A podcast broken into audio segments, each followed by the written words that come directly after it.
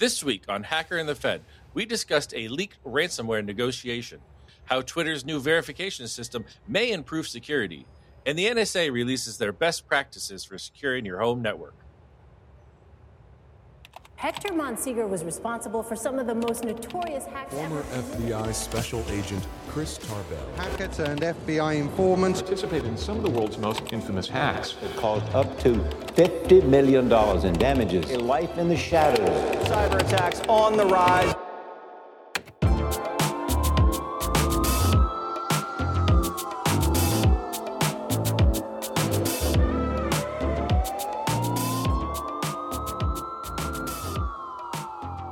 Welcome to Hacker in the Fed. I'm Chris Tarbell, former FBI special agent, working my entire career in cybersecurity, and now a founding partner at Naxo. I'm joined, as always, by my friend and podcast co host, Hector Monsegur. Hector's a former black hat hacker who once faced 125 years in prison for his many years of hacking under the code name Sabu. Our stories collided in June of 2011 when I arrested him and convinced him to work with the FBI. Hector is now a red teamer, researcher, and cybersecurity expert. Hector, how you doing this week? I'm doing great, my friend. How about yourself? I'm doing good. You know, big episode we had last week, all the cybersecurity news happening. I think we have another one this week. We got quite a few stories to go through. Oh yeah, it's been a busy New Year so far. Yeah, cybersecurity is uh, is back on top. We're not talking about uh, COVID as much, and so it's good. We're moving forward, and, and but the problem is a lot of people are getting hacked into, and there's a lot of ransomware out there. So we're seeing a lot more problems come up. oh yeah. Well, we're also seeing some some victims kind of uh, you know fighting back against some of these ransomware groups. So I'm kind of interested in talking about that today. It's interesting you bring that up because uh, our first story we're going to cover is a conversation, a published chat log. I think you're, you know, well aware of published chat logs. Uh, sometimes LulzSec had some uh, chat logs, some private chat logs published on them back in the day, uh, which we could talk about if you ever wanted to. Um, Sure. But, but this chat log is between a ransomware cyber criminal and Royal Mail. Um, and it was really an interesting read. And again, we- we'll put our link uh, in the description if you want to read all the details in the back and forth between it. But uh, it was really a, good insight into how you know ransomware works and how they negotiate and, and some rules that we might learn from uh, what's a good negotiation and a bad negotiation for you know any of uh, any CISOs out there that are a victim of ransomware. a lot of these chat logs have been published over the last two years, not only by the actor but also the victim, as well as researchers who kind of stumble upon uh, communications between victims and the bad actors. What I've always found interesting is kind of the approach of the ransomware operators, where initially they kind of treat it like a like a normal, you know, IT support chat. Hey, by the way, if you would like to decrypt your files, here's how much you have to pay, yada, yada, yada. Here's how you do it. Here's the next steps. Otherwise, and this is where it gets to the super criminal part, when they become jerks, otherwise, we're going to leak it all. Yeah, they even talk about like pen testing. Like, oh, we'll we'll cover my pen testing charges later. Um, you know, the, a- you know, AKA talking about you know fix how your system got infiltrated. It is unique how they treat it as a, a business, like just an IT third party vendor uh, uh, approach business. I agree. It's it's so weird, but not only that, there's very little empathy when you when you kind of reading through this from the part of the the bad actor. I mean, it, it's to be expected. I mean, these guys are essentially criminals, but you know the kind the way they approach the victims, the kind of the way that they deal with the numbers, and we- we'll get we'll get into that in a second. You know, they're they're guesstimating how much they could probably get from a company based off of reported, you know, uh, yearly income, which is really not realistic. You know that. It's funny that you read it and you see the lack of empathy from the bad guy. I and, and as you said, it, uh, this is the only time I realized it. I read it and saw how much of an asshole the victim kind of was in this one, uh, trying to stretch things out, kind of trick the bad guy into doing things like. So it, it- it's it, it was unique that we saw it from those two different perspectives. I saw it, I was looking at it more from the uh, the the the victim here that was like you know almost trying to uh, trick the bad guy, you know, and, and I have zero sympathy for the bad guy in this one. Uh, he broke into a system. It was charging someone, well, at the point, eighty million dollars. Wanted to give them eighty million, required eighty million dollars for decryption. And the logic where they got to that it was interesting to me. And this is really kind of something we should talk about with the numbers that you brought up. The bad guy wants $80 million, which is a half a percent of the revenue, which he thought the company made $640 million. But then he brought up that if I post these files, your government is going to fine you 4%. So $80 million is er, is a lot cheaper than the 4% your government's going to charge you for these things, which I found very interesting that they're playing, you know, governmental rules, regulator rules against themselves in order to say, "Hey, this payment's reasonable." Yeah. Oh yeah. Well, that's that's like criminal logic, you know? Yeah, you don't need to you don't need to stop getting high. Just just just buy the drug bill for me and I'll give you a 2 for 1 special. Um, don't worry about it. It's going to cost you more if you go if you go to your hospital and, and detox. It's it's terrible to see folks get into this position, but it definitely highlights a few things for me. I mean, it highlights one the importance of any organization to take the security serious. I'm happy to say that you know now, uh, years and years into ransomware, now we're finally seeing organizations taking their security serious, which you know debatable depending on how you feel about it you know, I, have heard some people say that this is this is ridiculous. Organizations should have been putting budget aside for security programs years ago. But I, am more realistic, and I, my approach is: look, I, am just glad that organizations are doing that today, um, and I'm also glad that at least here in the U.S., I can't speak for the rest of the world, but at least here in the U.S., you know, there's certain states that are starting to require either some sort of insurance policy, and we'll get into that topic another day or they're requiring some sort of breach notification process, which uh, which for a while there really wasn't a process. So even though the numbers are kind of down for ransomware groups, it's still going strong. In fact, I saw I saw kind of in passing on Twitter that Lockbit is kind of merging with another group and and or they're absorbing different technologies. When I say technologies, I'm talking about different ransomware payloads into their ecosystem. So they're just growing, they're seeing money, and it's not going to stop. So I also going through this chat log, you know, they came up with a few things that from my investigator eye that kind of tripped my uh, my mind in here. At, one point where they're talking about how they're they're they're asking for less than the government regulators, he says we're asking for eight times less than your state. Not many people in the United States call the government their state. Um, you know, that's a kind of a, a Russian based thing. So Lockbit, I mean, eh, do we know that's definitively in Russia, or are these clues to be pulled out of these chat logs? Yeah, I mean the the general consensus is that Lockbit is a, a Russian group or Eastern European group, for the most part. That's kind of the consensus. Now, um, I think a moment ago you said the United States. I think it, it was referencing the United Kingdom, right? Because even even the United Kingdom, they don't have like states like like they have, they do in Russia. Yeah, exactly. They don't call it the state. They don't talk about the, the the British government as the state. Maybe they do. Maybe I'm missing that one. The other aspect is he talks about his internet speed um, being, you know, 50 kilobits per second, uh, and that only sending files between uh, 50 and 100 uh, megabytes at most. Uh, another limitation, a clue, uh, you know, for, for me to when I'm going through the chat log.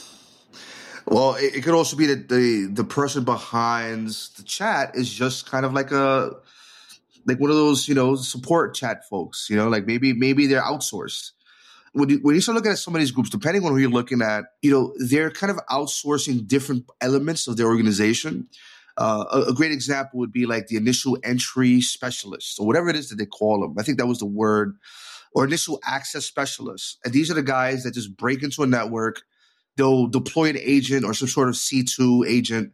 And then once confirmed that the network belongs to a corporate uh, environment, then they'll kind of sell it back or give it back upstream to the ransomware group.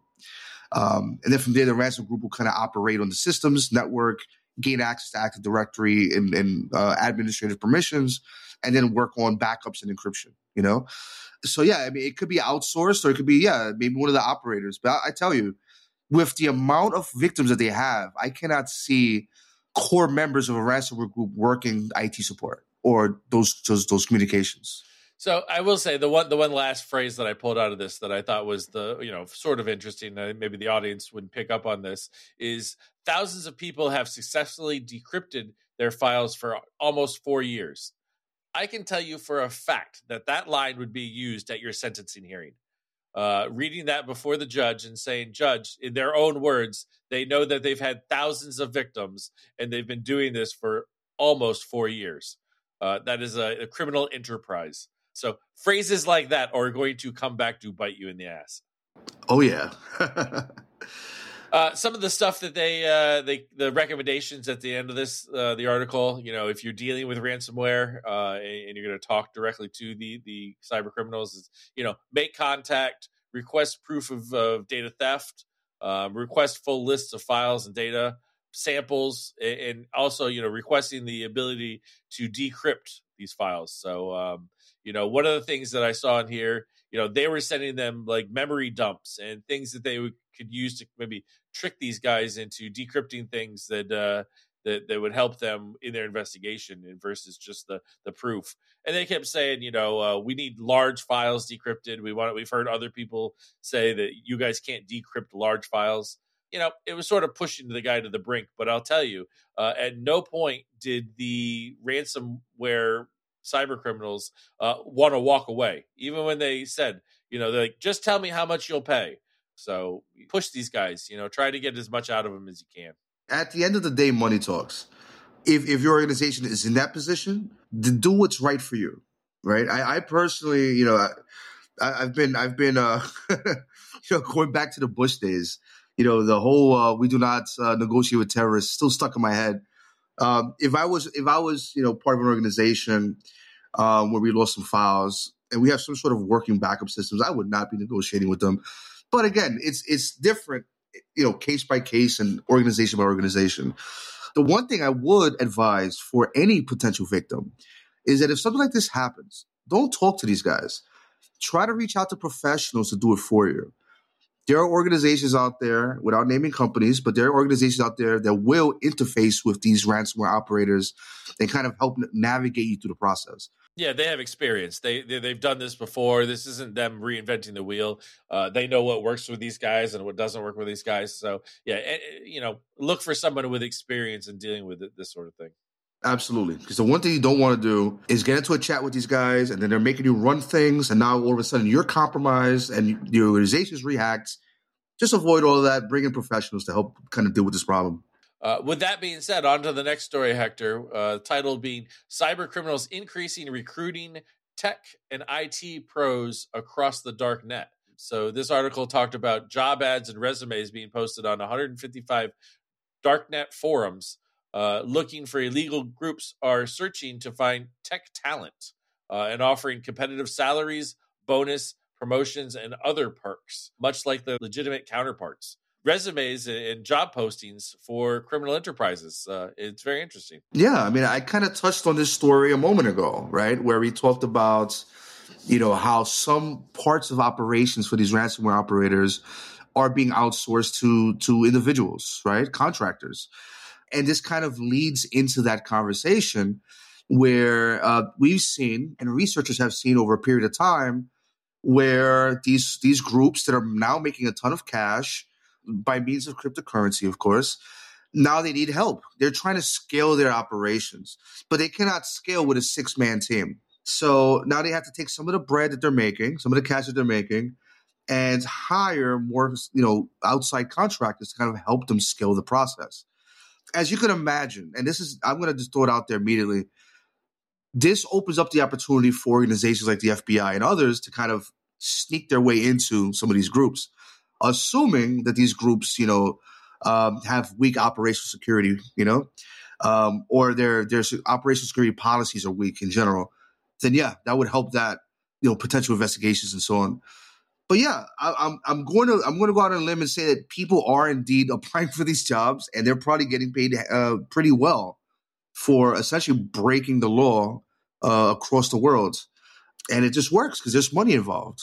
Yeah, I mean they're talking about salaries. The salaries are based in, in U.S. dollars between thirteen hundred and four thousand dollars per month. Saying they're, they're seeing some offerings as high as twenty thousand dollars per month. You know, the problem with this is being that you don't know where your next paycheck's going to come from. You don't know if you're going to be paid.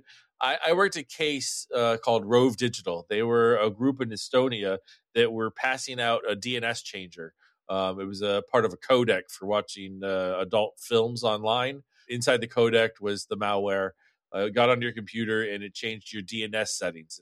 And, and I'll, I'll explain some of that. So DNS settings is, is domain domain name services. So how that works is, you know, every website has an IP address, sort of a, telephone number to find it. And so when you type in hackerinthefed.com, it, your computer changes into a number through DNS uh, and then finds where that server is and is able to to send you to the right website. This software changed that. So you thought you were dialing a certain number and it was going back and and, and going to a different IP address. Um, that's how it infected your computer. But long story short, this organization grew. Uh, there was a main guy who came up with it, but they started hiring people. I ended up arresting six people over there. One of them came to the United. We brought back to the United States. He, he really was just a low level guy that was meant to set up infrastructure.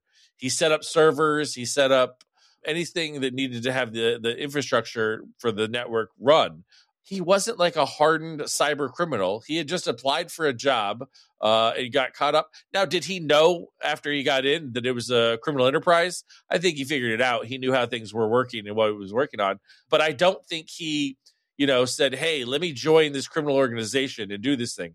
He just applied as an IT guy, and guess what? He got arrested, sent to jail for many years, um, and I think he's probably back in Estonia now. So eh, these things happen, and you know, you're facing whatever repercussions. Let's say, you know, he wasn't part of defending the network. Uh, his job wasn't, you know, security. So when, you know, the network gets taken down by the FBI, you're going to get wrapped up in that. Absolutely, because now you're part of a conspiracy, even if it's accidental. But now let's look at this case with this specific story, right? These job postings are actually hosted on darknet forums. The people that are applying for these jobs are uh, very well aware that they're participating in, in some sort of criminal enterprise, at the very least, a conspiracy. So, yes, the money might seem good. You might look at 20 grand a month and say, wow, that sounds amazing. I could definitely do that. But the reality is, is that once that operation crumbles and you have law enforcement from around the world investigating and tracking you, you're going down, you're going down hard, just like you are a member of the quote unquote executive team, right? Yeah, you bring up an excellent point there. That, that because where these postings and you're looking are on dirty websites, that's going to be again use you at your sentencing hearing. Uh, you knew from the very beginning that you were applying for a job that that was dirty. Um, you know, which uh, brings up a story. You know, uh, the Silk Road case, and people probably know about that one. You know, it's an online drug market website that that I was a part of a team that took down.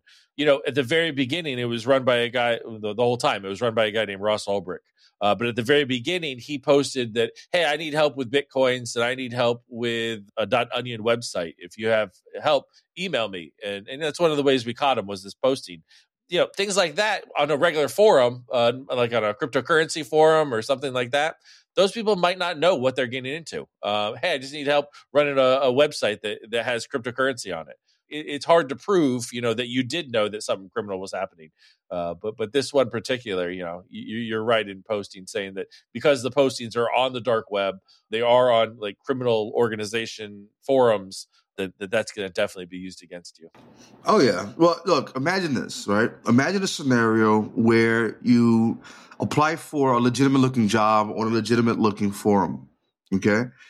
You get hired. It turns out that these guys are part of a criminal enterprise. That sucks. But at least you have some argument. You have a, a bit of way, a leeway, a little bit to kind of defend yourself and say, look, you know, yes, I got bamboozled. I eventually figured out this was wrong. There's some potential for uh, plausible deniability somewhere. At the very least, you could defend yourself. Not so much in this case. And I think that, you know, unfortunately, and it's something I've said before, you know, you know, Chris from my past, I've made mistakes in the past. I am not proud of my past. Um, I'm glad for the lessons I've learned from that past. But the one thing that I, I, you know, I try to do these days is if I speak to someone and I feel like they're heading in the wrong direction, um, or even if they're listening here, one of our audience members is looking at something like the story and saying, "Wow, I could make twenty grand a month. Let me try that out." The reality is, my friends, it's not worth it. It's not worth it. It's going to destroy your life. And by the time that you're done with the entire affair, you just lost five or 10 years of your life, and now you have to start from scratch. Then you have to prove yourself to the community that you once worked in. because folks really don't do not want to hire someone that messed up in the same job that they're applying for, right? My my take here is I love talking about these stories because it allows us to kind of, you know, hopefully sway some folks away from that. Yeah, hopefully our long, young listeners are, are, listening to your message. I mean, you've said it before. We've had Cody, who is recursion in in LulzSec on before, saying the same thing. Uh, that it's just not worth it. it. It's too hard to bounce back and and ha- be successful from it. You know, so so stay away from it. I know the lure of it's out there, but but you know, take lessons from Hector. You know, he learned it the hard way, but stay away from that if you can. Oh yeah.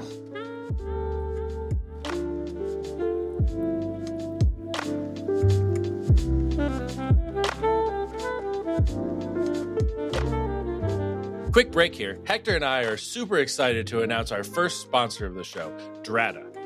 When do you have insight into your compliance, security, and risk postures? If it's right before an audit, you're on the same boat as many other organizations.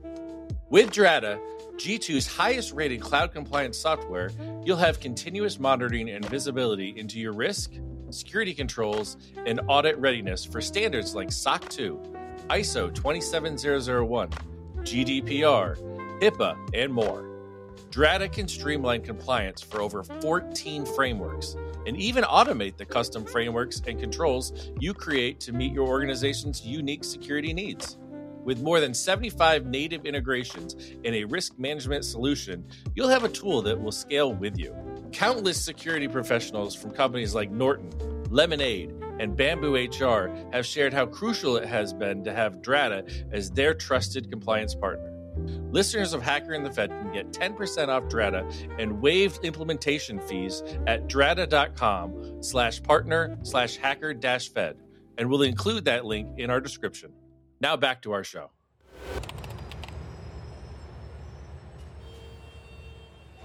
So the next story, I don't know why the hell you sent it over. You're trying to get us to step in some shit, I think. I'll give the audience the title and, you can tell me what, what you want to talk about on this one. Elon was right. Uh, charging for a verification is a good idea. well, this is a controversial topic. Twitter itself was exploding based off of this topic specifically. You know, there's and this this one thing I want to kind of point out that it's not just about charging for verification. Okay, there's also the charging for MFA access or SMS MFA access. Okay, so before we kind of understand what the point of the story is, we kind of need to go over a few points. All right.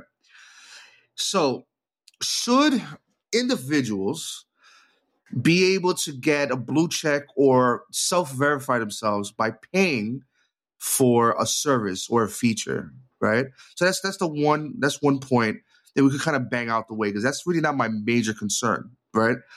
Um, it depends. It depends on the company. If they feel like they want to charge someone to verify their identity by means of payment, then it is what it is, right? It would allow for bad actors to kind of abuse the system and even impersonate folks. Okay. It's definitely possible. But now it's up to the, the folks at Twitter to identify a way to kind of mitigate a lot of that fraud. But here's another good point. If Twitter does this right, where the payment will have to be verified and the identity has to be verified. Um, I think this is what Meta wants to do, right? And then you know they also want to charge something three ninety nine. In Meta's case, Snapchat's case, um, and I think with with Twitter it's like eight bucks a month or so. Well, yes, Snapchat already has theirs out, and Meta's coming out soon with paid subscriptions for both Instagram and Facebook. Oh yeah, you know, and again, it's up to the companies, and it's up to you if you want to participate in that. Um, I personally won't. I would have if I want to support the companies, right? So if I want to support Twitter and and you know, I, I would pay the eight bucks. But would I pay the eight bucks for verification itself? No. Is my account currently verified? Yes. But did I pay for that? No. My verification is the legacy verification. So back at some point, somebody at Twitter verified my account, they verified my identity, and then they gave me the blue check mark. But um, if Twitter were to take that away today, would I pay specifically for that? No. But would I pay to support Twitter? Yeah right? You know, I, am not really, I would say, engaged either or. Like I'm not, like I'm not, you know, pro or for that decision. But here's where the real melodrama is. Okay, it revolves around the fact that there are uh, companies out there, what they're called like rogue telcos. Okay. And these companies essentially put together or they'll activate a phone number that is for profit. So, for example, Chris, if someone, if I was to give you a phone number and you called it, then the moment you call that number, you are being charged for the call, not me. Okay. Um, and the big scam that Twitter has been trying to deal with, and this is all convoluted, by the way, right? This whole story is all connected to each other. The problem that Twitter had to deal with is the fact that some scammers have figured out that if you create these for profit numbers and use it as your SMS number, then request a SMS request, like let's say, uh, uh, you know, every 60 seconds or every two minutes, over thousands of phone numbers, you can actually milk Twitter and any other service that allows this, you know, out of money. Twitter and Elon, they came out and said that it was anywhere between, you know, 30 and 60 million dollars a year that Twitter was, you know, basically being defrauded out of because of these phone numbers. So Twitter says, or Elon says, well, how about we just start charging people who want to use SMS um, uh, multi-factor authentication so that we kind of mitigates the potential for uh, bad actors to abuse that system. Because otherwise, how would we really know which numbers are for profit and which of these you know shady telcos are activating these numbers um, and alerting us of that uh, of that fact, which they don't. So yeah, so the result on Twitter, and I apologize for talking you know just so much here, but it's an interesting topic. The result was that infosec Twitter like blew up, and even some of my friends were either pro the move or against the move. Now I'll ask you this, Chris. What do you think about it? I don't know. I, I, am kind of torn. Uh, you're going to charge me to have a more secure account, right? This is what what the it really boils down to. Yeah, I mean, ultimately, that's what's going to boil down to. I don't understand from Twitter's standpoint why they would want unsecured accounts. I don't see what the benefit to uh, have an unsecured accounts on their network would be. Well, let me just add something here, okay? That Twitter does offer other MFA options, which are free. You could use Google Authenticator on your phone or on your desktop to generate secure codes to log into your account. So if if uh, and I hope that helps you with, with, with the thinking process here because what it looks like from from my perspective, and I know some of my friends would, would probably debate me on this. What it looks like from my perspective is that Twitter is is looking to phase out SMS authentication overall you know, is using the the uh, hey, just pay us, you know, five bucks a month as as a mechanism to do that because people don't want to pay for SMS MF, MFA. I mean, so I agree with trying to phase out SMS, get people away from that. Uh, while it's better than nothing, I think it's just barely better than nothing. So, so I agree with that. So, it's sort of a, a tax. If you want to keep using this service, you're going to pay for it. But if you want to go to a stronger service, then it's free. Exactly. So that's exactly the situation. But there's still debates, right? Because the debate is well, there's a lot of people that are not tech savvy enough to set up a Google Authenticator uh, app and then use the code from that every time they want to log into Twitter. And I don't know, man. We're in 2023. If we're at that point and you don't know how to install an app and get a code from it, here's the good news, right? I'm not gonna I'm not gonna admonish you, but here's the good news there's plenty of videos on YouTube and plenty of documentation on Google that'll help you step by step on how to use that. I personally, I am on the side where I would rather SMS MFA be uh, phased out, even if it takes this for that to happen. Okay. Yeah, I, I agree with you, but do, uh, is there a way of not having two FA on Twitter? Maybe I, I just don't. I just don't know. Yeah, you can. You can have Twitter without MFA entirely and have an unsecured account, right? You could definitely have that. And in fact, uh, according to the numbers, and I saw I saw different numbers from different people on Twitter. So um, just bear with me, folks. The numbers they may not be accurate, but they're an estimation. But anywhere between like eight and twelve percent of total Twitter users use MFA in some capacity, right? Those numbers could be made up. Let, let's let's keep it at ten percent. Let's say ten percent of total Twitter users actually use MFA in some capacity, right? And let's say that uh, a, a, smaller percentage of that uh, of, the, of that number actually uses SMS MFA or multi-factor authentication. Uh, so we're talking about a, a, pool of, of users here, not the majority, and, and, more than likely a minority of users that use MSS, SMS multi-factor authentication. So the impact here is going to be on a small group of people, but still, it's, it's created enough controversy that folks are now looking at Google Authenticator or other authentication methods, right? Which I think is great. So let me ask you from this standpoint. I I took my mother out to dinner last weekend, and we went to a, a restaurant by her house. It was very nice, um, and I noticed at the end of the bill there was a service fee on the end of it, and I had never seen a service fee. And I reverse engineered the the numbers, uh, and it came out to the service fee was three and a half percent. Doing a little bit of further thinking, and I asked my waiter and all that. I just wanted to know what the service fee was for. It's because I used a credit card. So historically, you know, maybe five, six years ago, you know, that fee would just be baked into the prices, you know, this the rate of doing business. You know, if I'm going to be a business, I'm going to accept credit cards. I know that I'm not going to get compensated the full amount, but now they're just adding that charge on there, um, almost like a you know benefit. If you pay cash, you're going to pay less. Um, is do you think that's all this is? Is Elon? You know, he's a he's a business guy. He's saying, hey, it's costing us, you know, five bucks a month to, for the users that to have this telephone system uh, in place. And if you're going to use that telephone system, then you're going to pay for it. Yeah, I would think I, I, would think that this is part of that, right? I mean, I, I look at it more as mitigation. Okay, you, you, brought up a great example. I even know of small companies, small pop and shop businesses that eat that 3.5 service charge, right? Uh, historically uh, companies have for for years. I mean, I know that's why like McDonald's and fast food restaurants like fought back against it, but then they saw how much more business they got if they just ate that fee or just charged 3.5% more for a Big Mac. Exactly. Right? So in, in that case, you know, McDonald's or a small mom and pop business um, you're like, okay, well, we need to kind of figure out: Are we going to be willing to eat these fees? So, in the case of Twitter, are we willing to eat that sixty million dollars a year in SMS fraud? Okay, or are we going to try to offset it? Which what happened in your case, where the company that you went to, the business you went to, um, they're like, well, we're just going to offset that by passing the buck to the client. No, but wait, what am I missing? What am I missing? Where where's the sixty million? I know these are just made up numbers for conversation's sake, but where's the sixty million that that Twitter is suffering in fraud?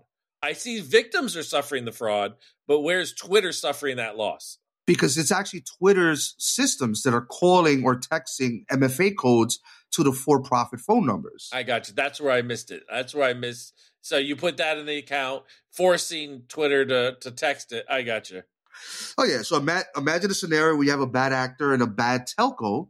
Uh, and there's, you know, I, I thought there were a, a handful of telcos in the US, but apparently there's like dozens of them uh, or even more. There's probably hundreds around the world where they could, on the fly, make for profit phone numbers.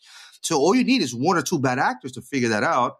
They'll sign up for the service, create for profit numbers in the thousands, and then kind of connect that to its service. And now the service has to pay the fees for the for profit, and the bad actor is getting a paycheck at the end of the month, right? It's it's pretty bizarre. I've known about this for quite some time, but I've never seen it on such a scale like this do you think Twitter is making a security conscious decision to not just kill SMS MFA? No, I think this is a strictly business decision. No, no but I'm saying they, like they could have just killed it. They said, okay, there's a fraud being uh, against us. If you want to use MFA on Twitter, then you're going to have to use Google Authenticator or one of those. You know, they could have just easily done that, but they've kept it alive at a, you know a, a price point where they're going to say, well, people don't won't want to pay this extra five bucks, so they'll stop using it. But some people may. That is such a good point because you're right. Elon Musk and his team could have easily just disabled SMS multi-factor authentication entirely, right? Um, I'm not sure why he didn't. Maybe he's thinking of those folks that are not technically savvy, the folks that don't know what Google Authenticator is that's free. I'm not so sure. I, I you know, I would, I would love to speak with him for about two minutes and ask him that question. Well, I know Elon listens to the show, so Elon, write us in at questions at Hacker and the Fed. Let us know. Let let our audience know why uh, why we didn't just kill SMS authentication. there you go. That works. Wait, what are you laughing at? You don't think he listens? Yeah, no, I'm sure he's a listener. yeah, he's uh, he's a behind the scenes listener. He's friends with Lex, and I know Lex listens, so you know we'll, we'll, the message will get there. Hopefully, he'll write into us how much investigation and due diligence are you going to do if we get a thing, an email from it says at uh, Elon at twitter.com? Oh, yeah. We're definitely going to investigate the hell out of it. so hopefully we get that. We'll have an. I think we'll have an answer for you guys next week on uh, on on the why Twitter took this approach. okay, definitely. So, Hector, you sent me over a great uh, cybersecurity information sheet. It was put out by the NSA, the U- United States National Security Agency. Um, and I, I think some people will just mistrust it just based on that. But they sent out uh, the best practices for securing your home network.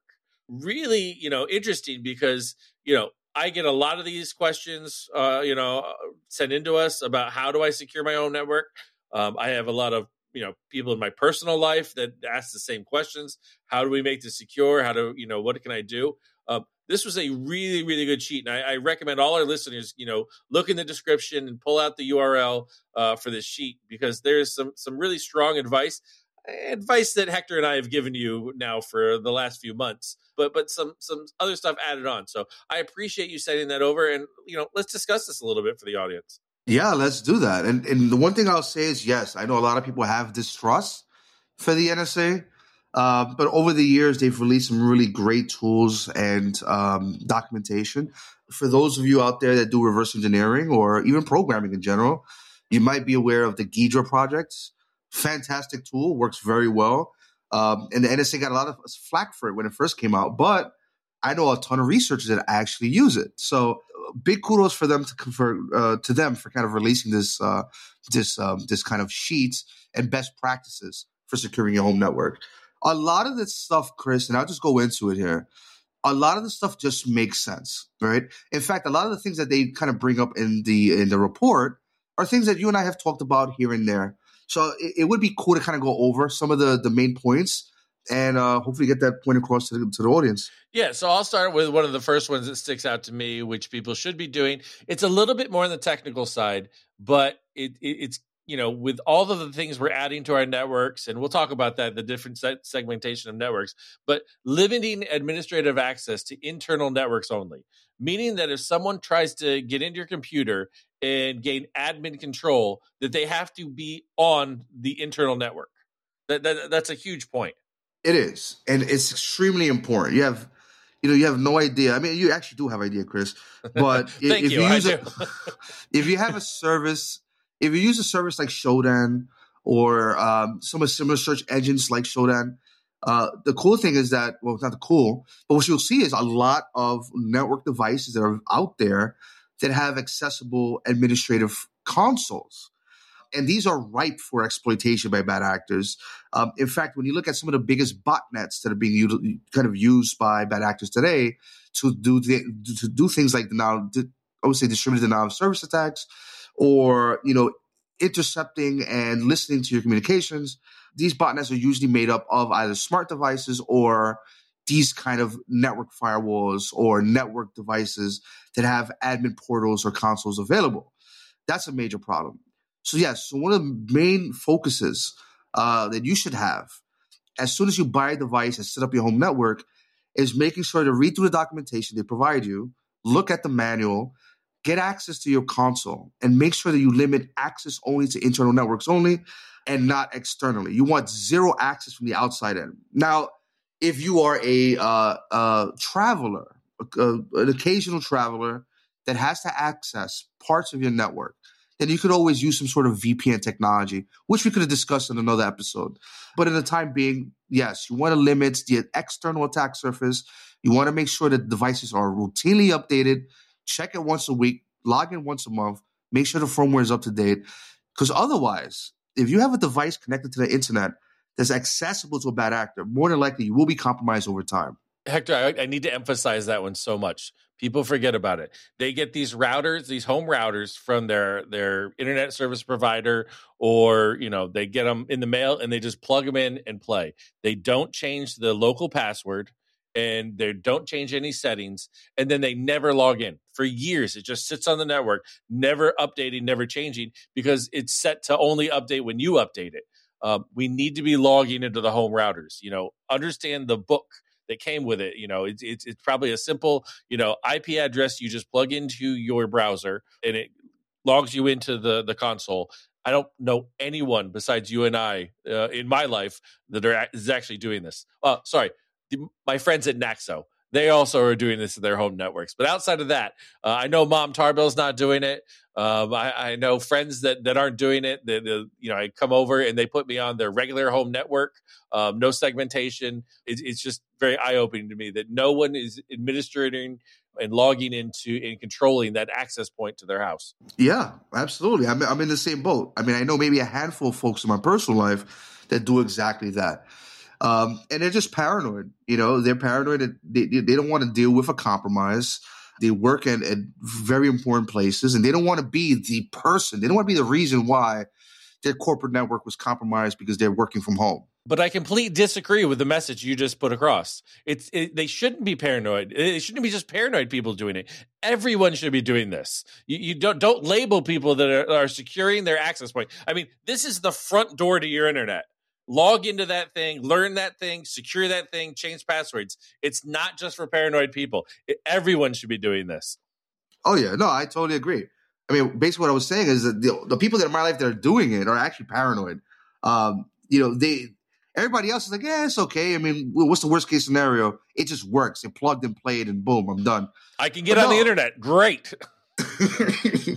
oh yeah, no, but it's really about including like security hygiene into your life. There are some folks out there that will buy a device like a like a like the Google Wi-Fi, for example. Great, it's great, awesome uh, device. You have Google Wi-Fi. You have other similar services, uh, Google Nest, and so on.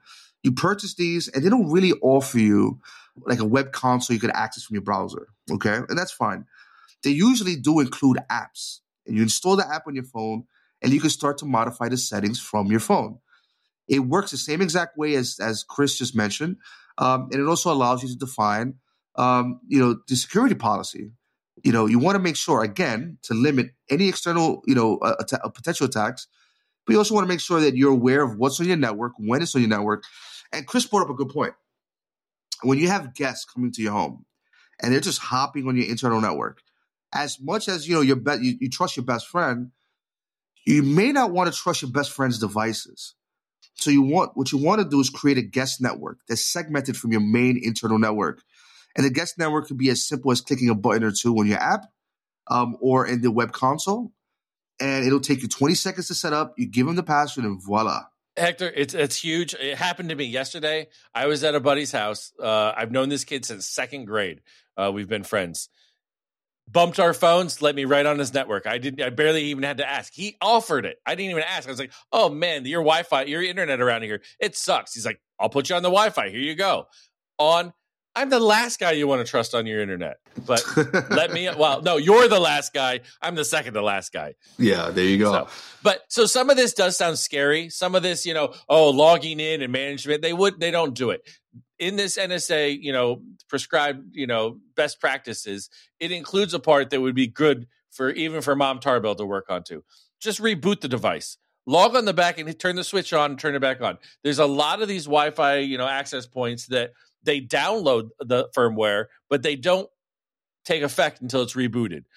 Once a month, go in there when you no one's using the internet, turn the power off, leave it off for, you know, 20, 30 seconds and then turn it back on um, and, it'll update some security firmware in there, hopefully. Yeah, no, that's a great point, and yeah, that's something that I, even I forget. I forget to like reboot devices that I know um, don't automatically apply a patch unless it's rebooted. The device is rebooted, so that that's always something that even I myself have to you know kind of uh, train myself to to do more often than not. You know. Uh, the same applies for like smart devices. If you have smart bulbs and you have a bulb running 24 7, yeah, maybe it's time to turn it off you know, let the device power down when it comes back up. You know, hopefully, um, especially if you use like a Philips Hue or so, they also have an app where you could update the firmware right from the app and you know get it back online with the latest version. That's exactly the kind of stuff that you want to do on your day to day. So, uh, eh, like I said, most of these things we've already discussed with with the audience. They kind of get the drift. But what I also like about this document is that it sets a structure right? When you and I are having a, a you know an informal conversation, kind of go back and forth on a topic. We're like, yeah, make sure your passwords are strong. Make sure you have MFA. Make sure you update your router here and there, right? But this document is actually pretty solid because it has a structure to the madness. It tells you exactly what to look for, what you should probably include in your day to day operations in life. And you know, hopefully, if you followed all the different ideas they provided you, you would have a much stronger, you know, local network and uh, hopefully uh, Office Network in general. I'd love it if they followed a few of them. Just improve their personal security just a little bit. Stop being the low hanging fruit. That's right. All right, Hector. Another great episode in the books. Uh, I enjoyed our conversation today. If the listeners have questions for us, I think I mentioned it like four times in this episode already. Uh, I know Elon's going to reach out to us at questions at hackerandthefed.com. Uh, look forward to hearing from Elon this week and all the, the fakers out there will try to fake Elon uh, emails to me, I'm sure, this week. So that'll be fun. Uh, new episode every Thursday. Download and subscribe uh, wherever you get your podcast. But Hector, good, fun conversation. Guys, check out the links in the description, especially for this NSA cybersecurity information sheet about the best practice for securing your home network. Great resource to have. I would set a bookmark for it when other people ask you uh, about, you know, what are some of the things I can do. You, I heard you that you're a hacker in the Fed listener, so you must know about personal security. Send over one, a link to the podcast, and two, this link. There you go. I'm with it. Look forward to talking to you uh, next week. Uh, so, cheers. All right, my friend. Cheers.